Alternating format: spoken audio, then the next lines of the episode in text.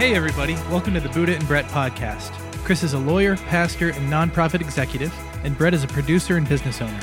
In this episode, Chris and I continue our discussion about how anxiety manifests itself. We get into the grit of how it has affected our lives, and we discuss some very practical strategies to overcome it. Above all, we hope this conversation helps you or your loved ones who may be dealing with these issues.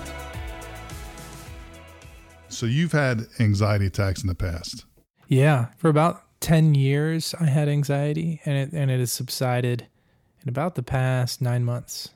I've never I don't think I've ever had a true anxiety attack. I've had anxiety. I'm going to talk about how I do how I respond to it. Yeah. But how did your panic attack manifest itself? How would it impact your mind or your body physically? Mm, my heart rate would go up and then it, it kind of hijacks your brain so you feel like you're you're going to die and then naturally, especially if you've never had a panic attack before and this is your first one, it can feel like, oh my gosh, I'm having a heart attack. Mm. And it's especially difficult because you don't know what to do. And then after it happens, your body is completely worn out because of the adrenaline and cortisol. And you're just, you just feel like a zombie afterward. And then after that, it, it feeds on itself because you think, I don't want that to happen again. You have anxiety over having another anxiety attack. Exactly. Yeah. Were there certain situations or was it more personal interrelational stuff where you would have the anxiety attack? Yeah, I found that um, in the job that I was doing at the time didn't necessarily line up with my gifting or like my personality type. I can tend to be a bit of an introvert at times, and it was a very extroverted job. And I found that my body and my mind were like kind of rebelling against the things that I was having to do on a daily basis. So, yeah, that kind of contributed to, definitely contributed to the anxiety. Completing the circle you set up until about nine months ago. Yeah. What, how do you, what, what did you do? Again, I know there's different ways medication, counseling, things like that. Mm-hmm. But are, are there any takeaways that helped you handle those? And what served you best if anyone's listening saying, I deal with that stuff too? What served me best was completely eliminating alcohol from my system. Okay. Um, I had been a casual drinker in my 20s, um, not realizing that it was actually deeply impacting my anxiety and deeply impacting my depression. And that got exacerbated in my 30s. I'm 35 now and I'm completely sober, don't drink at all. And my anxiety is way better and depression is way better uh, almost to the point where I don't have any at all. That's awesome. Yeah.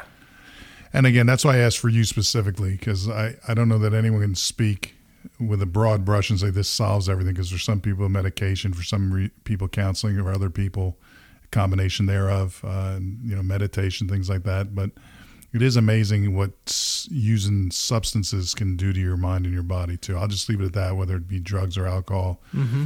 Uh, so much of the stuff we've talked about off uh, air, Brett, even about just thinking better, thinking more clearly, learning better, retaining more knowledge. Mm-hmm. Uh, you and I talked about Jim Kwik's book, Limitless. Maybe we'll come back and talk about that sometime on another show. But mm-hmm. he talks a lot about this idea of how we increase our capacity to think, to read faster, to maintain more focus, concentration.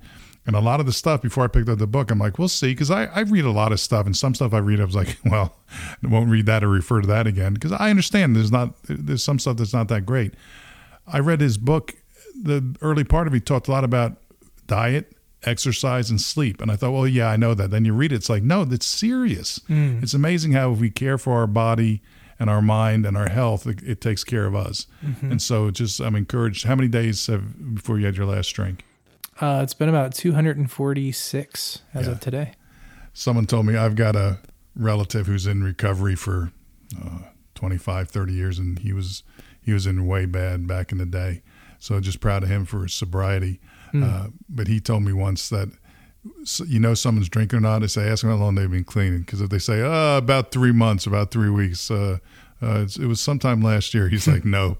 He goes, anyone who's really doing this and working it, you to the day. Yeah, that's true.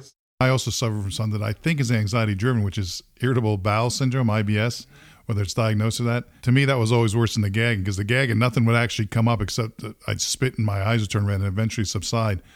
I was working with kids for years at the camps. We had high adventure camps. I think every camp I went to with the kids had a high ropes course. Mm-hmm. And I'm talking about anywhere from 30 to 70 feet up in the air. Mm-hmm. I hate heights. And let me tell you something, my IBS would start kicking in about the night before. Once I knew we were scheduled to go, I'm like, son of a gun. And I got to a point where I wouldn't do it. Yeah. You know, we always were taught do with the kids so that it encourages them to do it as well. Uh-huh. And I'm like, I can't do this. Yeah. I said, I hate heights that much. And if it's going to put me out of commission for 24 hours because my lower intestines are going to act like a squeegee and squeeze everything freaking out of my colon that I've ever had. Well, we're at a camp in North Carolina and I'm trying to avoid doing the ropes course again. And one of the kids working the course who was there for the summer said, Okay, I need the leaders over here. You guys, we're going to put you up first. We're harnessing you in because there's places you were belayed instead of to the ground you were tied into a guide wire above you. Mm-hmm.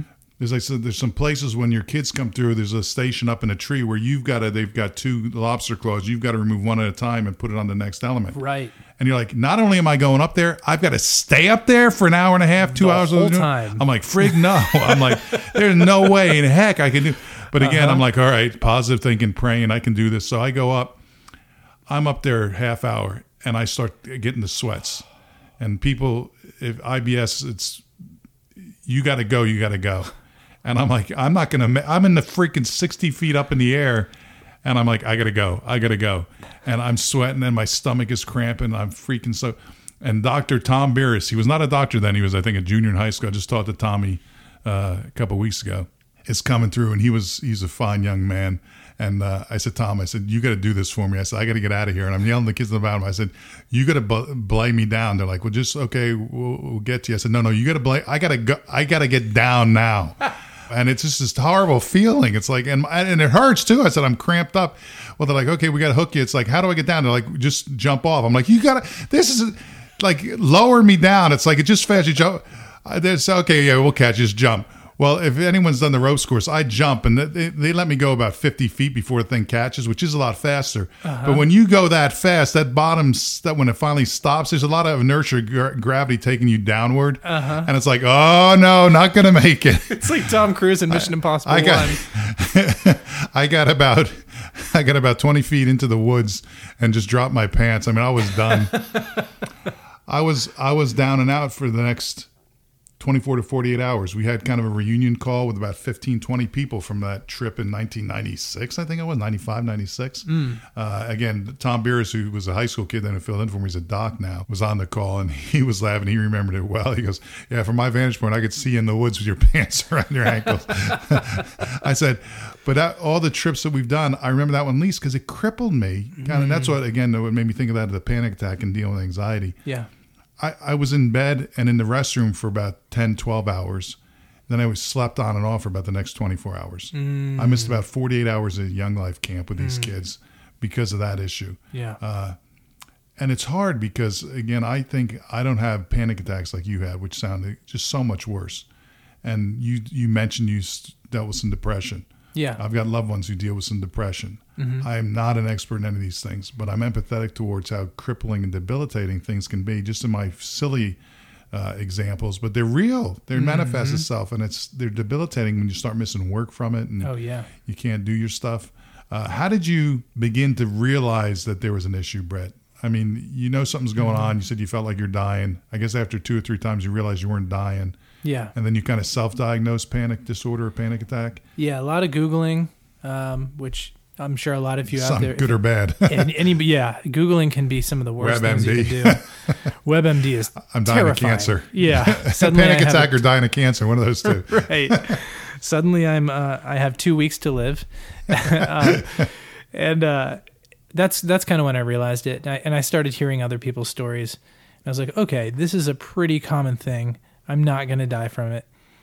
And this is kind of like a public service announcement for people who do suffer from anxiety and or depression. If you're using alcohol, which a lot of people do and myself included to help give you some relief from the anxiety, um, it's actually it will make it worse. And once I quit drinking, I stopped having anxiety and my depression went away. I'm not going to say it's a perfect pill for everybody, but oh my gosh, it was about the most perfect pill for me. Um, just quitting that. and then a, a healthy amount of physical movement and working out. That cured it. Like I, I, I hate to say the word cure because I feel like something like this that can minimize it, especially for people who it doesn't cure that for. Um, but it did for me. Can I ask, are you seeing a counselor as well? Yeah, yeah, so yeah, yeah. counselor, stop drinking, seeing a counselor. Because again, we want to encourage people if they're dealing with stuff to get help. Yeah, Uh, whatever we say, I hope none of it sounds like just just self medicate, self help. Mm-hmm. So when I ask you questions, we're not claiming to be doctors, right. but since you've dealt with it, some of this is more anecdotal. mm-hmm. When you said drinking exacerbated the issue, Yeah. have you read or taught your counselor? Is that is there some physical reason for that, or is that just in your case? Mm-hmm. My counselor, my therapist, said that that is a very, very common thing for people who quit drinking. Is that they notice their anxiety and depression levels plummet. Um, and then on top of that, if you talk to people in AA or if you talk to people who who have struggled with dependency issues um, and have quit, a lot of them have the exact same story. You'll hear so many people talk about how when they quit, they come out of a fog of anxiety and depression. I hope that helps somebody out there who's who's getting a chance to listen to this. I'm telling you, if, if experiment with it, try it for 30 days. Just try 30 days, no no drinking, and and just see how it affects your well being. I think you'll be surprised. Yeah, I, I'm I drink very very little, if at all anymore. I'll have a beer with a family or friend or something. But uh, when I was a young man, I did some heavy drinking, and I said I've got a relative who's in AA and NA right now. Uh, so back in the 70s and 80s, we partied heavy. Um, and the reason I asked if there was, if you knew if there's a physical manifestation, I knew I drank to get away from it all. Mm-hmm. Me too. It was intentional. Yeah. I, I get blottoed for a while, and at least frigate. I didn't think about all the stuff that was weighing me down for a while. But the problem was, and I, that's why I asked the question, when I'd sober up, I'd be sober, I'd be in a different state, but the issues were still what the issues were. Yeah, sometimes And the- even worse. Yeah, and then so then I you just have to reapply the bandage of alcohol. Uh, So I'm not uh, uh, saying alcohol is bad, but just for me, I knew that I used it as an escape. Just uh, and I've hear people say, I just want to get away from everything. It's like, yeah, but that doesn't really take you away from it. Just numbs it for a little bit, but it comes back. Yeah, and when it comes back, sometimes it comes back worse. You might hear the word anxiety, like a hangover anxiety. It's totally like a, a, a real thing. When it comes back, it's like you wake up in the cold light of the morning and you're like, oh, geez. Not only is it back, but it's worse. You mentioned challenging people. Say, hey, if you're dealing with some of what you're dealing with, try not drinking for 30 days and see what happens. Mm-hmm. I think that's great. The idea of just testing yourself. Yeah, I would say from having loved ones in recovery. And if you can't do that for 30 days, you may want to think about your drinking issues. Yeah. if if yeah. you literally can't do it for 30 days. Boys, if, if 30 days seems impossible, or if even a couple of, you know, a week, if that seems impossible, then it's definitely like there are a whole lot of great people to talk to. Email me, brett.hammond1 at gmail.com. Find an AA group. There's a whole lot of people out there who are struggling with the exact same thing and would love to help you. And that's part of the big part of it is you're not alone in this. There are other people who are with you in this, and that can get you through it. We all experience anxiety at some level, and it manifests itself differently in everyone. It's easy to feel like you're alone in your anxiety. It has a way of making you feel that way. You're not alone, you've got people cheering you onward, and you've got this. This podcast is recorded and produced by me, Brett Hammond, at www.bhammond.com.